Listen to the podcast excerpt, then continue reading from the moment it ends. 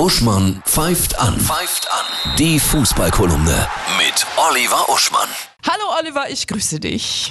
Hallo Annette. Ja, die Meldung der Woche. Infantino ist wiedergewählt worden, einstimmig und ohne Gegenkandidat. Beim FIFA-Kongress in Kigali zu Ruanda.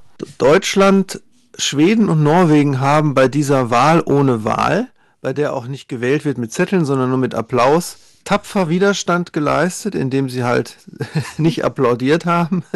Und Infantino hat gesagt, auch an alle die wenigen, die mich hassen, ich liebe euch alle. Und das erinnert uns doch an eine andere historische Figur, die nicht gewählt werden konnte, an die letzte Rede von Erich Mielke dem Ex-Stasi-Chef vor der DDR-Volkskammer, dieser berühmte Satz, ich liebe doch alle, alle Menschen.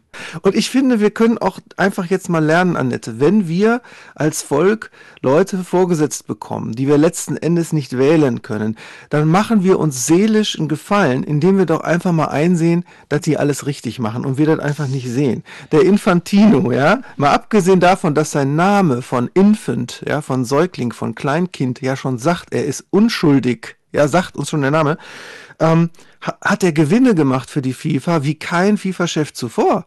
2026 schreibt sogar das ZDF, wird das, werden das 11 Milliarden sein. Und die verteilt er an die Weltverbände, an jedes Land, in dem Fußball gespielt wird. Also de facto an jedes Land. Und jetzt kommt noch ein Punkt. Sechs Tage vorher haben sich in Peking Saudi-Arabien und der Iran vertragen die immer Feinde waren. Das heißt, abseits des Westens entsteht unglaubliche Machtreiche. Und das ist doch besser, du hast jemand wie Infantino, der diese Leute kennt, auf die Schulter klopft, das sind seine Bros, als dass du dich kindisch wegdrehst und sagst, da will ich nichts mit zu tun haben, ich reiß mir die Heizung aus dem Keller. Insofern ist Infantino doch wichtig für uns und wir müssen das mal einsehen. Er verbindet die Welt und liebt uns alle. und den Fußball. So ist, ja, so ist, jetzt hast du es verstanden, Annette. Und da geht es einem auch besser, wenn man das so sieht. Der Spieler der Woche. Der Spieler der Woche ist Victor Osimhen. Ich hoffe, ich spreche ihn richtig aus. Das nigerianische Powerhouse von SSC Neapel. Ich habe den Verein schon erwähnt. Mhm. Die haben jetzt Frankfurt rausgekegelt. Die sind das erste Mal in ihrer Geschichte unter den Top 8 äh, in, in der Champions League. Und die werden den Durchmarsch machen. Unter anderem auch wegen ihm. Ja. Und das Topspiel am Wochenende Bundesliga knallhart auf die Knochenabstiegskampf. Und jetzt hör dir die Vereine an. 18. gegen 15. Hoffenheim gegen Hertha BSC. Was glaubst du? Was kommt raus?